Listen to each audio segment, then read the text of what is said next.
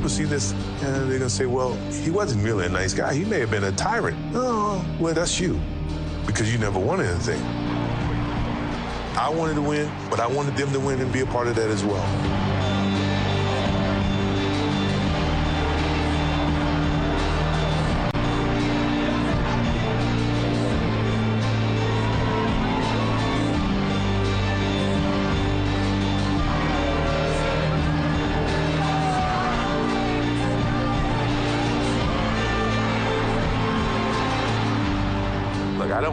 This. I'm only doing it because it is who I am. That's how I played the game. That was my mentality. If you don't want to play that way, don't play that way. Break. Yo, yo, what's going on, everyone? Welcome back to another episode of Views from the Baseline.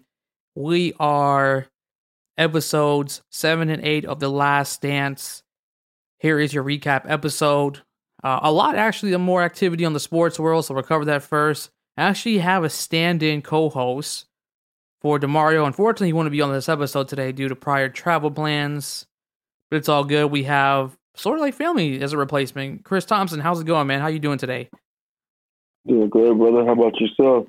I am doing great, man. Um, you know, when Demario told me last minute, by the way, that he couldn't perform his usual co-host duties tonight with me, uh, I, I thought about the next guy. I'm like, yeah, Chris, man, Chris, you uh, obviously have a lot, you know, nice, colorful insight as well. A little bit more calm and tamed of Demario. So for those of you who obviously got tired of listening, listening to Demario's brash opinions tonight, we're a little chill.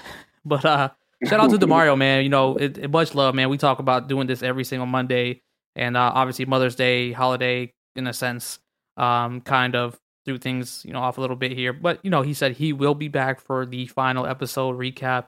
Um, and you know, it's fun because I kind of quiz you guys here and there and get, get your opinions, anyways, on, the, on our, our podcast. Uh, you know, Chris, we have the uh, UFC 249 recap episode, so everybody, you know, tune into that one. Um, but how about that, man? Just in general, to start off a conversation here today. How about sports this weekend, man? A live event yeah, in uh, UFC. Sports weekend. Great. Did, great did you did you enjoy weekend, that? Like, how did you feel about no fans? Like, for first and foremost, for like a UFC event. Yeah, it was a little weird with the no fans, man. You could hear every every punch, every kick. You could hear them breathing in there, man. The audio was crazy. Uh, it was definitely a different perspective for sure.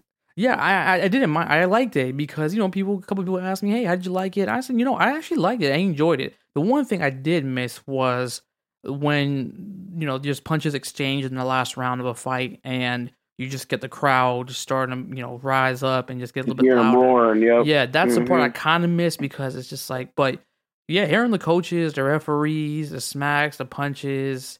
Yeah, man, it was cool. I think they yeah, it's different, man. They got the like you could. Uh, one fighter even said that they had heard. Uh, I think it was Greg Hardy.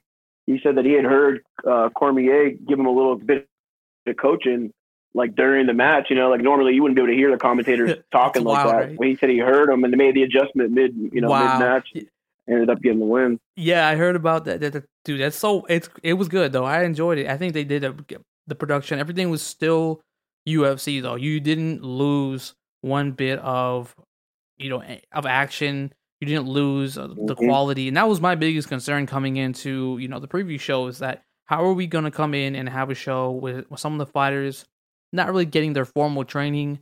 Then you have no fans. You know, how do you put on a show? But they show that you can do it, and it was great to see. Um, in the prelims, you know, a lot of those rounds went to full length. Um, and and then you know we didn't technically have four of the five main cards go to TKOs, so that was cool to see. Mm-hmm. Um, obviously, uh, the fight with Triple C and Cruz there, uh, you know, ended on an arguably a little controversial ending where a stoppage from the referee. Um, and then you know, yep, obviously, yep. the last main event did end on, on, some stoppage there. You know, technically they logged it as a, as a TKO, but uh, that was a great, great, great last minute fight there, Ferguson and uh, Gaethje. Uh, that was that was great, man. Um, I liked it. It was great. It was cool. Shout out. To, I, I yeah. praised Dana White on Twitter that night. I mean, it was it was great. It was nice to see. Um, the cool thing is more fights lined up in Jacksonville, so we're gonna get to be able to see that. Um, and then it looks like they already penciled in June 6th, man, to get another pay per view event a month later. So they're back on. They're back on Mhm. course. Um, you know, I'm excited Yeah, to see full more fights. full fledged. They're back. Yeah, they're back to it, man. Train keeps rolling with them for sure. Yeah, absolutely. Um, looks like the MLB owners want to start up some things going on here, Chris. So, uh, how do you feel about that? It looks like the uh, owners are ready to shoot for a July start, and now it's on the players' shoulders. Yeah, yeah. Um, I'm looking forward just to seeing some type of baseball, and hopefully, hopefully they can come to an agreement. Uh, I think it's looking like they would reduce the season to about half, so like 80 games. They were saying. Um, but yeah, I mean, any baseball is better than none. But we'll see what happens, man. A lot of negotiations, and you know, people feeling one way or another. Some are ready to get back to work. Some got families and stuff. Not worth it. You know, they would rather be um, you know, safer, better be safe than sorry. So you got two ends of the spectrum there as well. So it's going to be tough to get a lot of people on the same page. Right, I Um, agree. We'll agree. We'll. Yeah, yeah. It, trust me, it, for wha- whatever reason, I think a, a place like uh, you know Jacksonville UFC, they, they can pull it off. But then, you know, it's not just a couple guys you have in the ring. You've got ball clubs, Mhm. uh, Yeah, trainers, 30 uh, guys on each coaches. team.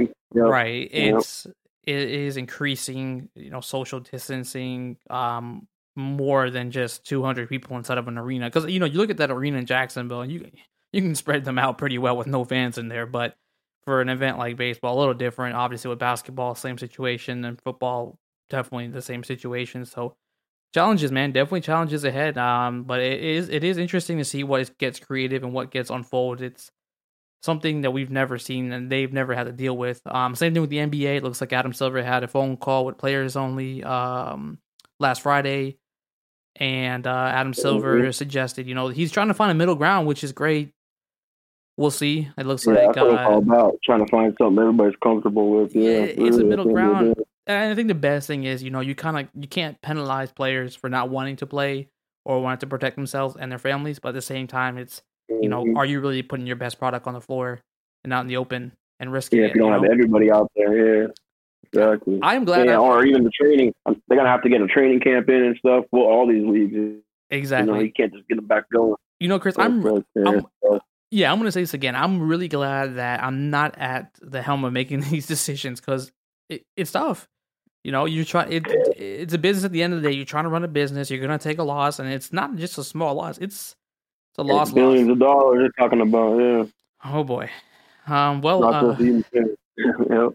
Yeah, well, I'm glad I'm not, I'm not. I'm glad I'm not making those decisions. I'll tell you that, man. Uh, before we get into episode seven and eight recap, really quick here. Uh, just want to open up with a nice, cool announcement for Baseline Times. Everybody will start seeing um, a nice little uh, Foco logo around us on Baseline Times. Officially an affiliate with us here. Uh, I love this um, partnership here with us. Uh, they're a leading manufacturer of sports and entertainment merchandise.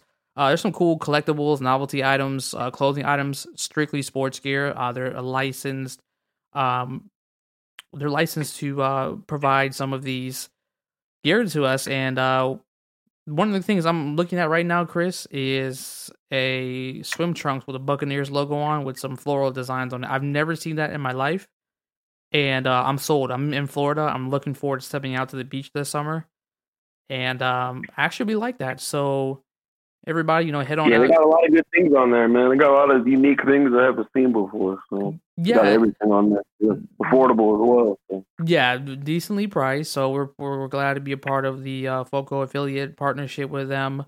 Uh, you go ahead enter in a checkout code at baseline ten for a little discount on us. So that's f o c o dot com. Uh, you saw anything that you like so far, Chris? Any Yankees gear? Uh, I see the, the little face coverings, man. Got the little three pack and stuff too. You know, get you a little something for the family. Yeah, Got a little, uh, I, I uh, saw little those. ASU stuff. Yeah, Uh, we looked at, you know. Yeah, yeah, definitely. So uh, once again, everyone, you know, uh, you'll see them a little bit around baseline times. Definitely proud to be a part of the uh, partnership there, and um, you know, we're continuing to grow. And how about this? Heels of Wrestling. Um, how's things going? You guys apparently have a new logo, so a nice little fresh relaunch of a logo there. Um, Money in the Bank. It looks like you guys been discussing that. So everybody check out Heels of Wrestling. Um, Mhm. the How Pod on Instagram, Twitter. Check them out. Um, shout out to Marcus, those guys, everybody getting on board there. But uh, tonight we're talking about Yeah. Michael Jordan again. Um, Yes, sir. episode seven and eight. Uh, the way, the way to describe this going into these episodes, you know, obviously before coming into episode seven, it looks like this was taking a turn for some dark times. Obviously, these are probably the the, the darkest and strangest days in the sports world. Um, darkest times for Michael Jordan. Um, you know, episode seven highlights a lot of when he left the uh, NBA completely and mostly on his baseball, small, short baseball career. Um, you know, Chris, just to kind of just look overall holistically about this whole 10 episode and this documentary. Um, to me, it got a little confusing first when they started off saying, well, you know, there's a camera crew that followed these guys around for a whole season, which was the last season, because they knew it was going to be the end at some point. And then it goes back to 1984, and it jumps forward again. I think the first couple episodes, it, it threw me off. But now I I get it. I see the bigger picture. It's starting to really say, okay, we followed these guys around for a full entire season, but here's what happened. Here's how they got here, and it Yeah, give me a little bit of context for the people that weren't around during that, because even some of the stuff, you know, I hadn't seen like that myself. You know, being I mean, 28 and stuff, so I've seen a few Jordan highlights here and there, but just to see every game like that, the scores and you know the last second shots and all that stuff, yeah, putting a little bit of context into everything.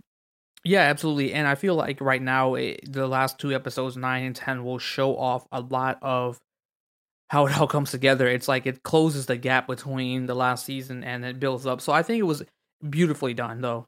I think so far, Mhm. I can't complain on production, soundtrack. Like it's it's been phenomenal, man. Uh, it's raw, it's open, it's truly who these guys are. Uh, apparently, to this day, Yeah. You know, after every episode, you get middle of the week and someone's complaining or not complaining, but someone's, you know, like Charles Barkley's getting on the air and saying, you know, unfortunately, me and Michael aren't cool. You know, Isiah Thomas was the center of subject uh, one week, then it was Charles Barkley, and I don't know who's going to be this week, but you know, obviously Gary Payton will be out there, but seems like Michael didn't have a problem with him based on the episodes. But uh, yeah, man, how, how what's your initial thoughts about these two episodes so far? Uh, dark times for Jordan. Yeah, man, r- real raw emotion, like you said. You got to see some. That's the whole thing of, that I've been liking about the whole documentary, being able to see some real sides of Michael. He's not too uh doesn't really divulge into his you know emotions too much. You don't get to see him too much in the public like that. And he was always kind of kept kept everything close to the chest. So it's nice to see a little bit of that break out a little bit. I think the producers and the uh, directors did a really good job getting that capturing that for sure. Yeah, and then uh, I like that. Um, to me, it's and people will always probably mostly agree. I know I'm not saying anything brand new about this, but my favorite thing about his second three-peat is that what he obviously overcame, and and it, it hits a lot harder now that it's coming directly from him, and you understand, you know, kind of what he went through mentally. You know, regardless of the conspiracy theories about his gambling, his father's death you know, he still lost his father, and we see how close he was to his dad. And his dad, his dad really was in those pictures next to him the entire Mhm. time in those championships, and we we saw it. Did, it did take a toll on him mentally. Um, you know, we criticize Michael for not finishing out a full career, um, or for not playing out until you know maybe his body gives out, and, and you know he he take those he takes those two years off from basketball, but on the flip side, uh, he changed his body and the preparation for baseball, and then went back to basketball. So Yeah, that That is That the most so interesting thing to to hear from his from Tim Grover. It's it's pretty wild and impressive. That that is something that I think a lot of people may have not understand and kind of missed out on too because I didn't know about that part. I'm not I'll be honest, I didn't know about that part. Um you know, I have we watched Jordan for a long time. The highlights, the the, the oh he went and played baseball and he came back and he won three more. He's the greatest player ever. That's basically a lot of reasoning between everybody and I don't know, man. How do you feel like about you know, kind of going back to him leaving the game so early. Um, because obviously he had that in, that idea planted in him to play baseball before his father passed. Like, do you feel like his legacy and his career, like, let's say, you know, I hate to do the what if thing, but he obviously had this in his mind to leave before, you know, that summer was over and, and then dad left him. Um, you know, does that throw a little dent in his legacy? I mean, uh, I think the legacy. It's it was always a question why he left, and they, you know, it was crazy just to see how many people were there just for that announcement like that. For him to announce that he was going to retire, is how the world came to a stop. Uh, I think. Uh, I mean, I, I'm a big baseball fan, so I've always was interested in just seeing more into that part of why he left and kind of seeing how it all got together. I could see why he wanted to leave now uh, you know, with, the dad passing away like that and stuff, uh, he wasn't even really thinking about basketball. They were asking him those questions in that press conference, and like he was saying, he wasn't even really thinking about that at that point. So, I mean, I think it kind of all just kind of happened so quickly for him. I mean, and you got, I think like back in the day, there wasn't as much like new today with the Twitter and everything. You would get an alert really quick. You know, back then, I think the speculation and everything kind of um, like all the rumors and everything were able to ferment stuff a little bit more just because of that. Like you weren't really nothing was like really clarified like that. So um I mean, at the end of the day, he's still a legend. He came back and got the got the three. And, I mean, it was crazy to see how he came back in the middle of the season like that. Had his shorts on backwards. I mean, it, it was crazy, man. It was crazy just to see that ride, everything that that went along like that. I mean, I think the the strike in '95 with the baseball too, that you know pushed him a little bit towards basketball, having that scratching that itch, slowly going to those practices and stuff. He just kind of eventually, you know, said, you know, might as well go back to you know what he was really dominant at. I mean, he could have probably succeeded at baseball too, you know, if he really wanted to do that, but um, I don't know yeah, ultimately it was up to him, his his decision, whatever he does. Yeah, I mean, I think you, you.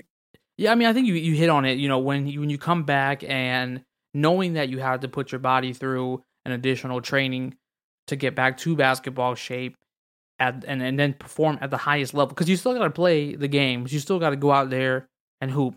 You still got to go through the teams that you've always beaten and then to come and and win a championship after that um, year that you return back. And the thing is, he, a lot of people need to remember is that when he came back, he played about 17 games um, before the playoffs.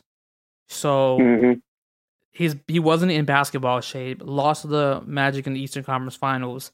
Then that's the summer where Space Jam took place. You know, we'll get into that in a second. And then now he's back in his best shape, but he that's that's when the Steve Kerr stuff happened that season, and you know the fight with Steve Kerr or whatever went down, and then a different motivation. It was it was it was saying, hey, like I'm business, everybody else gonna be business, and to win the championship. I, I think it, to me, regardless of him walking away from the game, he still came back and completed something again. And he said, "You know what? I won three in a row. I don't know anything else to do because nobody else done it before, or you know, Magic and Bird never done it. And it's that's literally what he said. And he he walked away and said, "All right, I I did better than you guys. I'm done. Like I have nothing to play for again." Then mm-hmm. comes back again and does it. Ironically, wins his fourth championship on Father's Day. Um, incredible, dude. I like I said, I think like there's a theme that Demario and I discussed last week, and I think winning has cured any negative image and that's just how we are here, and especially in America as a society, is that winning will cure the image, um, you know, of anything, and any negative in- image, in, in my opinion. Um, once you're just glorified as a winner and as a champion, you're almost untouchable, you know. So, and it's not to say that you can go out there and commit a crime and a felony and a serious, you know, act and be cleared of it, but every little minimal thing kind of just shifts away. People will have their opinions, you know, Jordan is a gambler, blah blah blah, but he didn't kill anybody. Uh, there was no rape allegations. There was no domestic violence issues. He just liked spending his money and gambling and losing it, winning it Just that's all he did, and and I think like that's as most as that we can tag on to Jordan. But at the end of the day, he still showed up to his job, did his job at the best he still could do it, and it just cured him from everything else. Um, you know, kind of going back to like the baseball days. I know you said that that was, you know, we talked about this that that was like your favorite episode. Um, how how cool was it? Because you're a big, you're obviously one of the bigger baseball fans with us here at Baseline Times. How was how was it? You know, kind of you are about my age, so how was it to see like him actually like at bat and stuff like yeah. that? Yeah, just to see how he started off that season with that 13 game hitting streak.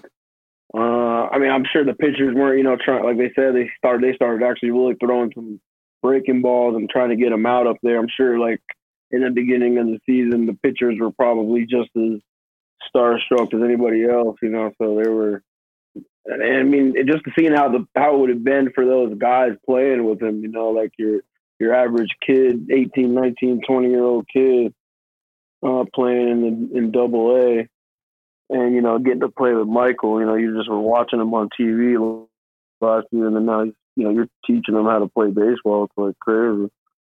Yeah, so I mean, just seeing that, it's like yeah. Could, could, you imagine though, like, and we, you know, you hit on it too earlier, where he, like, the whole world stopped for this announcement. Like, the the footage of people sitting down to watch him and to make this announcement was wild, man. Like, he really stopped time to let the world know, hey, I'm retiring.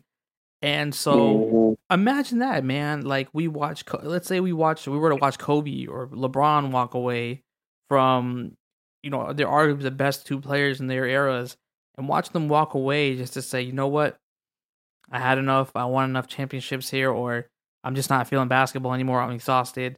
Let me just go hang out and play baseball. Like I, I don't know. I couldn't yeah. imagine. It's wild, man. Well, especially somebody that you know, somebody at the top of their game. And we've seen it before. You know, kind of. Um, I mean, like Andrew Luck kind of brings a bell recently. I guess just kind of quit randomly out of nowhere. But it's right. like, yeah, at top, being at the top like that, and like you know, you got a chance to win the next year. And it's like you're making the most money, and it's like the league depending on you and stuff. Yeah, it's crazy. It is crazy. Now, now you know him walking away. You know, kind of sticking to like episode seven.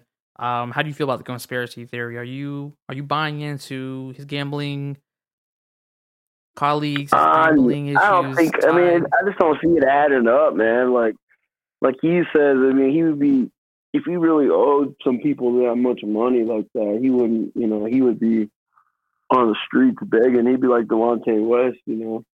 You'd be like, I don't know, he wouldn't be out here. Um, yeah, I don't know. I just think he made too much money. Uh, I don't know. I mean, it's unfortunate. Yeah, like they said, the cops said anything could have ha- that could have been anybody that could have got killed like that. I mean, it's right. unfortunate. And, and then I don't know. uh, I don't know if Michael did like a. I would think that Michael would have done like some maybe some type of private investigation with that you know, seeing that he has money and stuff, maybe just to try to find out more. I don't know. And right. they said that they caught. They could do a doc. That's they, they could do like a ten part documentary just on that. You know, right. just like on the murder that he had. So it's like they, it, you're cut. You're putting so much information into these like short episodes. Really, you're covering like thirty years of time. True. You know, in in ten episodes. You know, in forty five minute episodes. So it's tough to get a whole picture of all that stuff. Really. Yeah, yeah. And obviously, I feel like you know, with with this being about his basketball, his career, you're not gonna want to spend ten minutes talking about an investigation about your father's death. It's like, hey, you know, this happened to my dad. Obviously, he meant a lot to me, and here's the direction I went career wise. So, you know, obviously, I, I respect that. That's that's totally fine. Um, you know, and I didn't get a chance to really ask you this because uh, last week we touched on this. You know, knowing who Michael was and finding out a little bit more personality wise you know how do, how do you feel about his his activism? You know, it was non-existent. Uh, he didn't see himself as an activist. Like, how do you feel about that for Michael? Uh, I mean, Michael, I can see like uh, like like Obama kind of said in the documentary, it was tough because at the time he wasn't, you know, he was still growing up. He's becoming a man. You know, you got all these people around you telling you what to do. And really, at the end of the day, no matter what you do, you're going to get some type of flack, whether, you know, you do the right thing or you do the wrong thing. You know, who is that? You know, who are you who's saying that it's the right or the wrong thing. You know, it, at the end of the day, is it the people around you that matter, that you care, that you love you? Are those the people saying those things? And then you know you might want to think about it. But as long at the end of the day, he could go to sleep at night. I mean, like, yeah, it's easy to say he should have done this and he should have done that, but right. I mean, he doesn't want to play basketball. At the end of the day, man, I don't know. It's like at the end of the day, like it's crazy that he was. I mean, you see in documentary like that why he's the you know the greatest basketball and why he's such a great human being and stuff. But like, it's crazy that that people gravitate towards like somebody like that, and it's like you know, he, he didn't. At the end of the day, he didn't really ask for that. I mean, yeah, he asked for that because he's a professional athlete and this and that, but like, he's not asking to be the end all be all on these situations and stuff. You know, his his word shouldn't it, shouldn't really change. You know, I mean, like it's nice if he would say something on that, but it's like that shouldn't change anybody's opinion one way or another just well, because Michael Jordan says something. Well, let me it. ask you, you know, this. let me ask you this then. Do you think it seems like because Demario's on this is the train that Demario's on? Do you feel like somebody at that level with that much power should be more of an advocate for the African American community? Because I mean, and that's a fair opinion from Demario, and I respect it. But how do you feel the same way? Uh, it, I, it depends on how he grew up. I know he grew up, you know, in the South like that. Um, he had a good, he had a good mom and dad.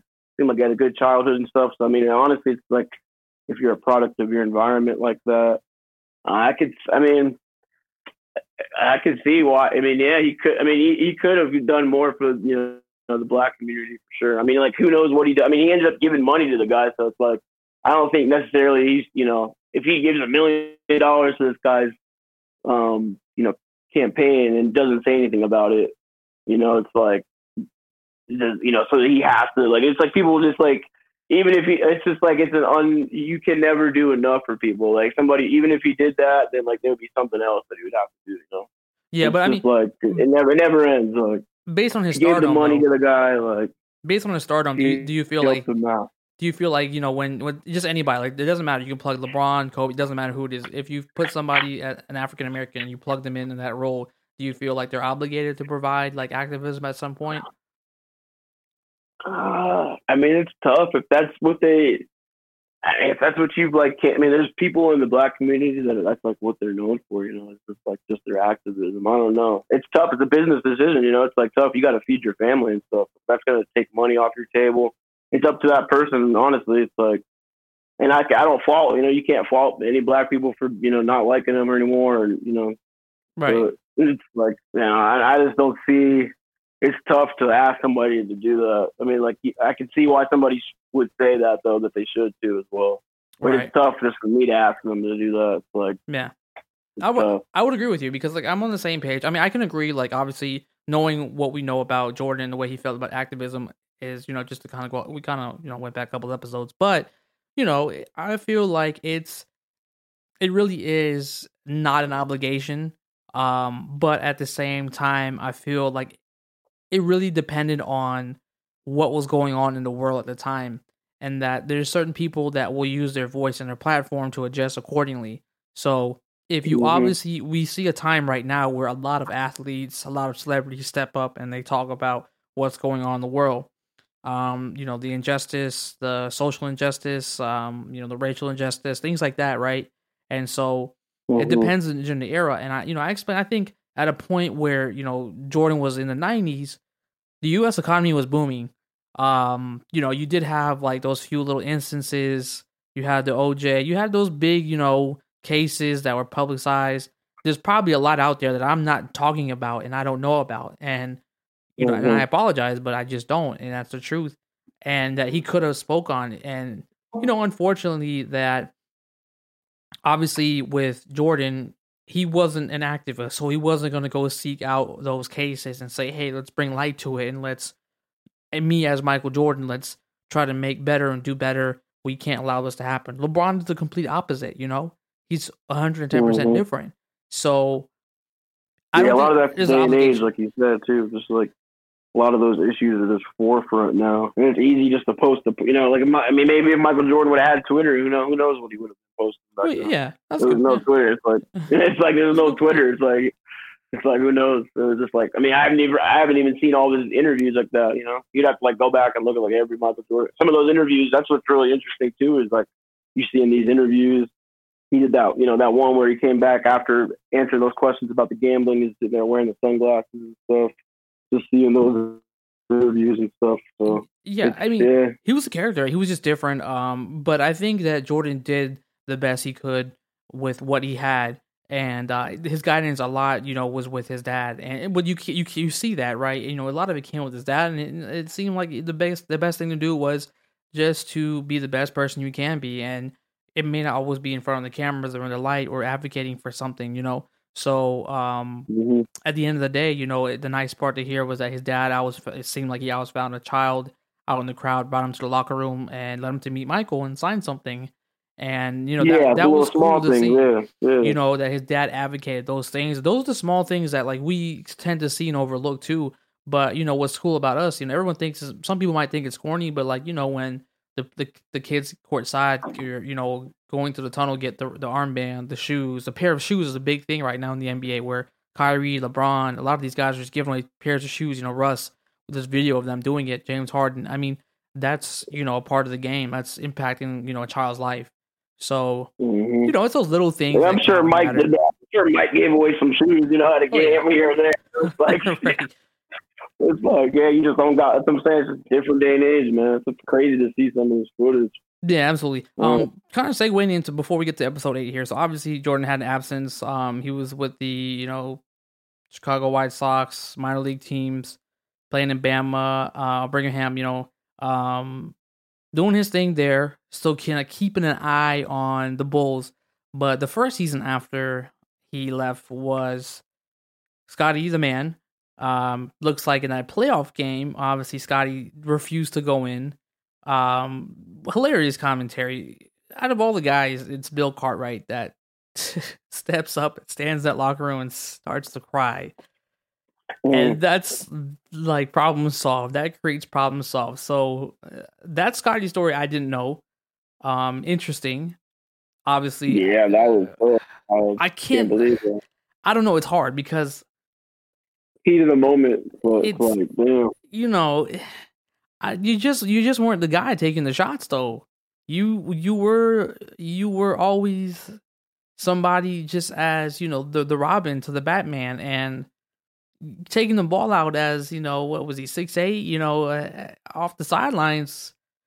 You know that's that's something where that's your role. It was always about the offense, the roles, to play the roles, and um obviously Phil rode the hand that had produced, and it was Toni Kukoc. Like, what else do you want to do? I mean, how do you feel about Scottie? You feel like he was justified in being upset and a Bill Cartwright cry in the locker Yeah, room? I think he got caught up in the caught up in the moment, man. It's tough. Um, yeah, man. It's just like, man, I don't know how you do that. I mean, I guess like comp- competing, I could see how that could happen. You know, that does happen, but like at that high of a level and stuff, like, yeah, it's tough. It's a shame to see that. Like they said, they all knew that that wasn't him. Right. But then right. he said he wouldn't change anything, so it's like, you know, I don't know. it- it's it's the heat of the moment, man. You know, we've kind of all been there as human beings at some point in our lives, but it's it's really to me it's strange, just because you know for a fact of the matter that you you've kind of been again the Batman, or excuse me, the Robin to you know the Batman when it comes to him and Jordan. Obviously, Jordan leaves. You know, you have a hell of a year. You know, you obviously you're the the center point, you're the star player of the team. Um, you expect that's the thing about basketball, man. It's a team game, man. It, it's not always about taking the last shot um as much as you feel like it that's always kind of been though like the unwritten rule though your star players taking the last shot you know and it's, it's weird because sometimes you know how many people are gonna how many coaches are gonna dump the ball down to Shaq? You know you can just hack a Shaq and hope and pray that he misses a free throw and you win the game by a point. You know what I'm saying? Like it depends how many points you're down by Mm-hmm. or you're ahead by but you know it's just little scenarios like that you know. Sometimes you just have to play your role and just and just be the best you can be. So I don't know. It's a little tough though, but um, obviously they overcame that with, after a couple practices. You know, they they went as far and unable to beat the Knicks. So Yeah, seven games. Yeah, that's close. cl- yeah, it it still it was still a good season for them. You know, um, still a strong team, still a good season. Um, obviously the next season after that, you know, losing Horace Grant to Orlando and losing some, you know, rebounding, the toughest part. That was a tough part for them. You saw that that team struggle heavily. Um, still, but it was incredible. Was they're still good enough to go to the Eastern Conference Finals um, before Michael's return. Um, you hit on a little bit of him being able to, um, you know, still go to the practices and the whole BJ Armstrong, you know, thing of hey, you know, you know, come come to the practice, come see us. You know what? It it's almost like the game just I don't know, man. Like I, I really want to look and see what caused that MLB strike in '95 because, like, it's just almost like this is it's like almost a perfect fairy tale story. Like you said, that strike pushed them back to basketball. Like that's like how like I don't know. That's just too ironic in a sense. You, you know, I'm not the one to get into conspiracy theories too much, but it's it's interesting. It's ironic. It's it's like basketball was always his calling. It's like don't leave me. Like I'm here. Come back. Like you still have a lot left in the tank. Um, but you know, we, we kind of hit on the whole changing the body, the workouts type of things, and the workouts that he had to go through baseball versus basketball, totally different. And um, this is like where the the you know, the mental toughness comes in, right, Chris? So it's like think about. Unfortunately, you know, it's not a comparison of of of, of you know, how great again, how who's better, but it's Kobe that comes to mind. Like, did you get like that same like thought when you saw that part? Um, no, I I mean I could see the comparisons for sure. Um, but it's like Mike was man, Mike. I don't know. There's something different about him, man. There's something different. Well, it's so uh, you know, you know, me and Demario always talk about this in the last few episodes that it's always about like you see like the little hints of like Kobe trickled in, and you see where where Kobe got it from. It it really is big brother and little brother. And again, we're not comparing the players to say you know Kobe's better or Kobe, but it's it's undeniable at this point in time that the one man that was able to really literally be like Mike was Kobe Bryant and to see the same attributes, uh, that mental, the mentality, because that literally is when we say Mamba mentality today. It's kind of like your body's not ready for basketball, but you're gonna do it anyways. You you haven't lost, mm-hmm. you know, much of your athleticism. It's just that some of your athleticism was trying to transition away from the shoulders and chest, like in the arms, like he said. That's what he had to work on. Um, let's transition to Space Jam, man. Um, so basically, he comes back, loses in the Eastern Conference Finals, pissed as hell. Um, you know, this quote from Nick Anderson from the Orlando Magic that 45 ain't 23. got lucky to win that series. They got lucky to win that series as a Magic fan. Trust me, I know all about 95 as a Magic fan. Um, let me ask you, Chris, Space Jam, uh, the filming of it, uh, just to recap really quick for the listeners. Michael went to the set, Warner Brothers, Warner Brothers set.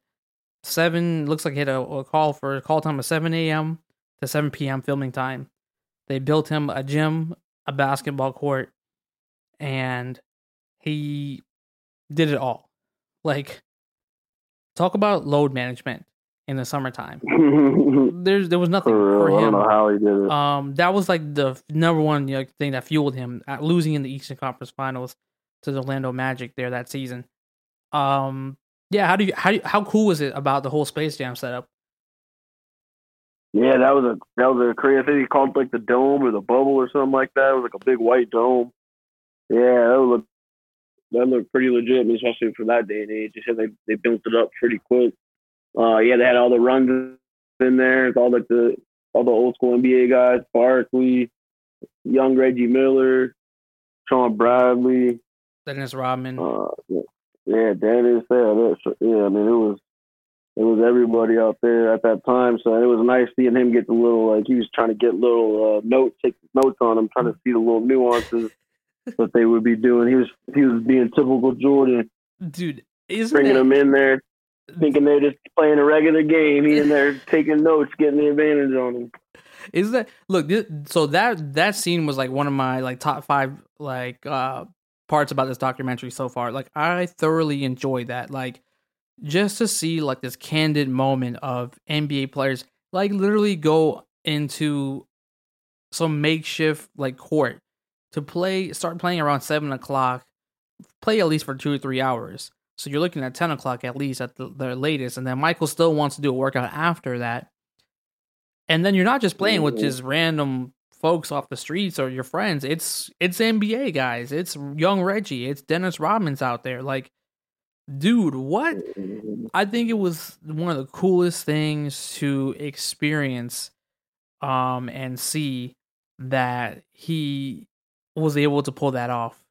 And I was in awe. Like I really enjoyed seeing that as a basketball fan, just as an NBA fan, seeing those guys all get together. Because I love watching, you know, when like the Drew Leagues. I love watching when the Olympics happen. Yeah, you get to see yeah. the camaraderie of like some of the biggest stars. Like All Star Game is cool, man, but you know they're not they're not really playing for too much besides some some extra money.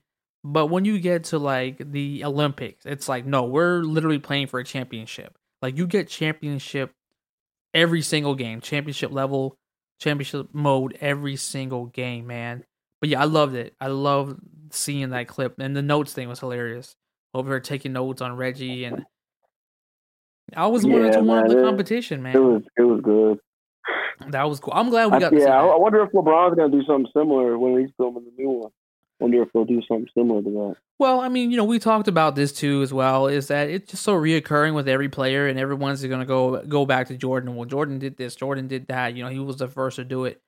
But I think at some point, you know, in the era that LeBron and Kobe obviously played in and had an opportunity, they lived in one of the biggest technology areas or era, excuse me. So it'll be beautiful. I think it'll be great. But yeah, it'll be fun to see, man. And yeah, I wonder if LeBron really did that. You know, it's it's interesting how we live in this big social media time and when LeBron was filming, I, I don't know, you there was really any there wasn't really anything that we heard about, you know, of guys going to play over in LA and be outside the studio. Um I bet you Anthony Davis was there. That's the what's one of the guys that was there. Yeah, for sure. Is- isn't it funny how Dennis Rodman's there and then he does join them that summer after um going into that season. So this little i- you know little irony there. Um, so obviously you know I'm sure Anthony Davis could have been a guy that was there. Um, I actually do remember you know there was a couple guys that were supposed to be there on set with LeBron. So it sounds like they do have some NBA players there. So I'm sure like they they they built a gym for him just like they did for Jordan and um you know obviously Space Jam 2 with LeBron, but Nah, man, I I I love that part. Um, and then we obviously get into the beginning of the season, shifting over to season eight. Excuse me, episode eight. Um, the 95-96 season. Um, kind of you know ends and ends with the championship, obviously that we're aware of. Um, but the business, the seriousness of, hey, like we lost, I lost, and you're gonna be on my team, and we're gonna win. Like his mentality, his he was he was straight business man. Um, obviously picked a fight with Steve Kerr, you know the infamous practice fight we are, we hear about. Um, you know, shifting to kind of you know through that season. Obviously, they were they, they had the best record that season. Um, in my opinion, that's the best team hands down. Um, any, any questions about that, Chris? You feel like before let's say before th- this this um episode came out would you say that that was the best team and even after like that's hands down the best team we've ever seen like assembled 72 and 10 both I mean, yeah, they had it all. I mean, just like from top to bottom, they could do, you know, rebounding, defense. They had everybody just playing their set roles, man. It'd be tough to. That's why my yeah one of my favorite teams to play on 2K. Is, um, yeah, I mean, they just have everybody. It's just, uh, I mean, it'd be tough. I mean, they didn't shoot as many threes. That's the thing. It was just more of like a rugged, you know, 90 style ball. It'd be, it'd be interesting to see. right with yeah they added dennis right yeah Yeah. no I, I think hands down like arguably it doesn't matter like what side of the fence you're on who you root for like we we should we just all need to come together and disagree that was one hell of a team they literally you know, the funny part is, you know, uh, they said Scottie was looking through the schedule and was like, well, we probably wouldn't lose yeah. for three months. What? Like when you say that, like you know you have a squad, man, and that was like that's cool, man. Like, like it's it's about knowing that you're that damn good and no one's gonna beat your ass, and you go out there and you hoop and you win, man. Like that was incredible. I, I, I love I love to see like that team. I think they're the best. That's the best team hands down of all time. If we can just kind of freeze that team and, and throw them against some of these other teams and see how they match up, that would be really really cool. So um, no, that was great to see. Um, obviously that season ends. Um, that that's the first full season he came back after uh his uh, first retirement and uh wins the championship. Ironically his fourth championship. Uh, Jordan is going to the locker room um, with the ball. And um, how do you feel about that shot that was captured? Because we, we see we see this all the time, and um, what people need to kind of realize is, you know, some of the details. And me as a basketball fan, is that we get the NBA finals during uh, June, right? And Father's Day, depending on how far the uh, series gets pushed out, Father's Day usually falls kind of towards the end of the NBA Finals, unless it's a sweep. Um, so we're, we're we are reminded of this continuously um, in the history books, and to see this though, kind of a raw, unedited version of it. Um, how do you feel about that getting captured, like him sobbing on the floor? Uh, it was a great picture, man. I actually know the photographer who took that picture. He works for the Sun. Uh, his name is Barry Gossage. Uh, I've been doing the photography thing for a long time. Uh, I mean, yeah, it's just that candid moment that, you know, I mean, think about all these, like, uh, that LeBron and Wade picture, you know, it's like sometimes it's nice to see the HD footage and stuff, but it's those, you know, that those candid moments that you capture, the snapshots sometimes that are the best. Um, yeah, I mean, I could, I mean, yeah, it's just nice, just that raw emotion, you know. Um, yeah, I mean, uh, it's interesting to see like sometimes those photographer. I mean, like I don't know how much the players really mind, you know. I mean, it is definitely like an invasion of privacy and stuff like that. But I mean, it kind of goes with the territory, you know. I guess Michael he really wanted to get away somewhere where like you know there was nobody around, he could have probably went some area like that. Um, right. But yeah, I mean, it's like it's it's just nice to see. It's just another interesting, um, you know, tidbit into the the whole story, really. Right. Yeah, and like I said, like that un you know that footage uh, might might have been like unseen where it has just a raw audio and uh, you know everyone was quiet. I know I saw a tweet where you know they said that the media at least just they just filmed and took pictures. Nobody asked him a question. No one invaded him, you know, directly, verbally, I should say. So it was still nice to, it's still nice to experience it because I think at the end of the day here, uh, one of the things it displays for everybody is no matter what you've gone through and no matter what setbacks you've had is that they can you can overcome them. And he still returned to championship form. He still wanted and it's this was the first of a of a second three-peat. So it wasn't like he just won this one and went off and rode off to the sunset and said all right i'm done. I won one more without my dad and i'm gone. He literally said no i'm gonna win mm-hmm. i'm gonna three-peat one more time to prove a point to everybody. And he did it. And so you know, it's just interesting to talk about Michael Jordan and, and his personality, but on the flip side, he, he just did what he needed to do to be the best. And um, you know, to backtrack a little bit here, interesting story. So sit down watching it, and um, the part where you know they start talking about George Karl, George Karl, you know, not really saying much or something to fuel Jordan, right? And so he said, "All right, you know, cool, Jordan." So um, it's we're about you know five minutes in where my girl joins me to sit down and, and watch it. So um, you know she watches the Space Jam part of it. It gets into that NBA Finals there once they get into the season, and within her watching ten minutes, she literally says to me, she says, "Wow, this guy really wanted to have everybody kind of kiss his ass, and he really thought he was the greatest. And I looked at her and I said, "You know, every time I sit down and we hear, you know, a clip or two in every single episode, and on my podcast, I recap this stuff. That's literally what me and Demario all we talk about. This is literally mm-hmm. what the theme, the underlying, one of the biggest underlying themes of this documentary is. And I'm like, wow, you really sat there for 10 minutes and didn't even watch a lick of the rest of any episodes.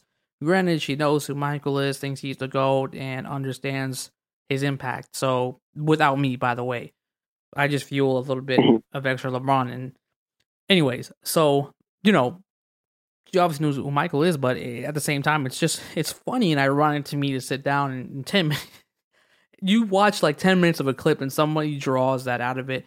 And I say, you know what? Like, that's literally what everybody else and, and you know me and Demario have, have talked about. It's crazy, man. But uh, yeah, that's my little funny story about it. Um, you know, I, by the way, shout out, you know, Mother's Day there. Um, mm-hmm. that was my Mother's Day story. But um, no, no, like I said, Chris, it, this is an incredible documentary to capture. I think there's a, a good, you know, moral to learn here from what happened. Um, and do you value a little bit of his second three-peat more than his first three-peat? And not to discredit the first three-peat, still an incredible accomplishment, but do you value his second three-peat so far? I mean, yeah, just I think the the rise in the competition at the time. I mean, you had these teams coming in trying to knock them out. I mean, I mean, it's tough to compare. I mean, I guess just him coming back from baseball, it's a uh, bigger accomplishment uh, you know, going, stepping away, having to work your way back. Uh, yeah, I mean, I don't, yeah, I'm still, I'm still looking to find a reason why he ended up quitting in '98. It's like, I mean, it's crazy that the whole thing was just from the get go. Jerry Krause was just, you know, telling Phil Jackson, no, you know, this is the last year. He kind of settled it up for him. Would have been nice to see if kept could have kept going. Right, right. Yeah, Seems like you know got his peak still. And and I really hope that we get the whole, you know, season's over. We get a good, just give us a good like twenty minutes of like what happened at the after and what compelled you ah to come back with with Washington. Like, just give us like yeah, 20 yeah. minutes, please. Just give us 20 minutes. That's all I'm begging him for. Like, I really want to know. And I, I mean, you get it, but at the same time, it's like you had closure twice you know, twice you try to have closure with yeah. basketball, and you came back a technically a third time, bro. So I'm really interested in seeing that explanation these final two episodes. Um, but no, incredible series so far. I love it. it. It's it's really holding us over in this absence of live sports. Um, you know, any last minute thoughts about those two episodes? There's episode seven and eight. Uh, yeah, just looking forward to what's going on, how they cap it off. Like you said, it's all coming together. Uh, it's kind of like I think it would have been nice if they would have dropped it all in one, you know, at one time, so you could have could have watched it all through. Mm-hmm. But uh, then again, it, it's you know I understand why they dropped it two at a time like that. You know, from a business standpoint, or from you know getting people to talk about it week to week like this, just keeping it relevant. But uh, just as far as seeing it through, yeah, I mean, it would be nice just to see, like you said, uh, get a little bit of clarification towards the back end of the years and see, you know, what what happened. I'm looking forward to seeing some more of that footage uh, that comes out that you know that they've been touting around for sure. Uh, yeah, absolutely. I'm I'm really intrigued to see how episodes nine and ten unfold. But again, you know, I'm, um, you know, I would I would rec 10, 10 out of 10. I recommend this definitely. I, really want to, you know, take it take the time to kind of dissect a little bit of it more. Um, time, you know, later back, you know, down the road and kind of investigate certain scenarios and things I've learned about and kind of look into it. You know, the whole, you know, we kind of didn't get too much into it. Obviously, the whole George Karl not putting Gary Payton on Michael, and you know, there was statistically Michael didn't perform as well with Gary Payton on him that series versus without Gary on him. You know, and it's just interesting things like that that we kind of get lost in different topics here on the podcast itself, and kind of there's so much to talk about with Michael. Um, but yeah, it, it intrigued me to go back and look at you know that Seattle team for that year, and be, because you know they mentioned about the whole underdogs of how bad of an underdog Seattle was for that NBA Finals, Mhm. and to really go back and be like, wow, like who the hell was on that team, and understand, you know, Gary Payton and Shawn Kemp were, I believe they were scoring at least 19 points per game in the regular season, 20 points per game in the playoffs. Those are the top two scorers. So, you know, if you kind of don't get scoring from Gary, you know, what who else is going to step up and score? And it's, you know, it's it's that battle where you're like, let me put myself in George Karl's shoes and kind of figure out, well, what I what would I've done? It's you know, based on the documentary, it's like, well, you should have put Mike, you know, I'm sorry, you should have put Gary or Michael from day one, you know. So I don't Mhm. know. You know, it makes you go back and look at things like that. So it's really cool to see. It's awesome. I mean, I'm just invested in the sport, man, like yourself, you know, and all of us that jump on here on these podcasts. We we love talking and playing these scenarios out. But uh no, man, definitely down. Season, uh, excuse me, episode nine uh, and ten will be coming out uh, next Sunday coming up. Um, you know, we'll do a roundtable, man. How about that? We'll do a, a big, you know, finale. We'll do a roundtable. Um, we'll include yourself. We'll get Demario. We'll get some other guys who want to give some insight to it. And I think that's like the best idea because it's such a great person, great basketball player to talk about. Regardless about how about you Yeah, feel. so many, so many different aspects, like you said, so many different things to cover. Such a short little time, man.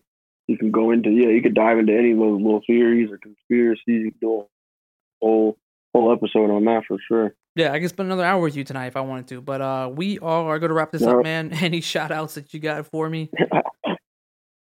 Uh, let's see, man. Shout out the MLB for getting the trying to get the things going, man. Hopefully, get some uh some live sports here soon, whether it's with fans or without fans. Yeah, shout out UFC too, yeah, for putting that together. Hopefully, showing the blueprint of how to do some things like that. Got some UFC on Wednesday coming up this week too, so yeah, looking forward to seeing some fights.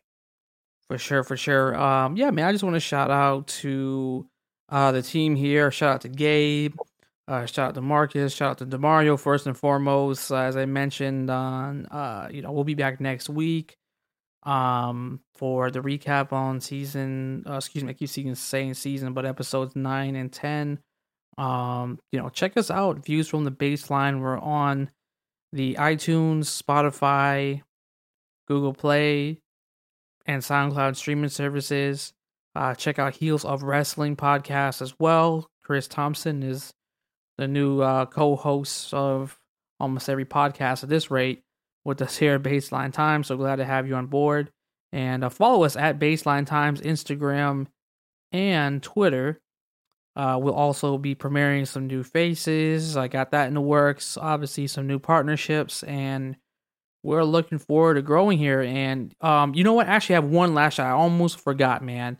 Um, I want to shout out a good friend, uh, for a long time friend. Uh, he's also in Phoenix. Uh, uh, my good friend Daniel Goodwin.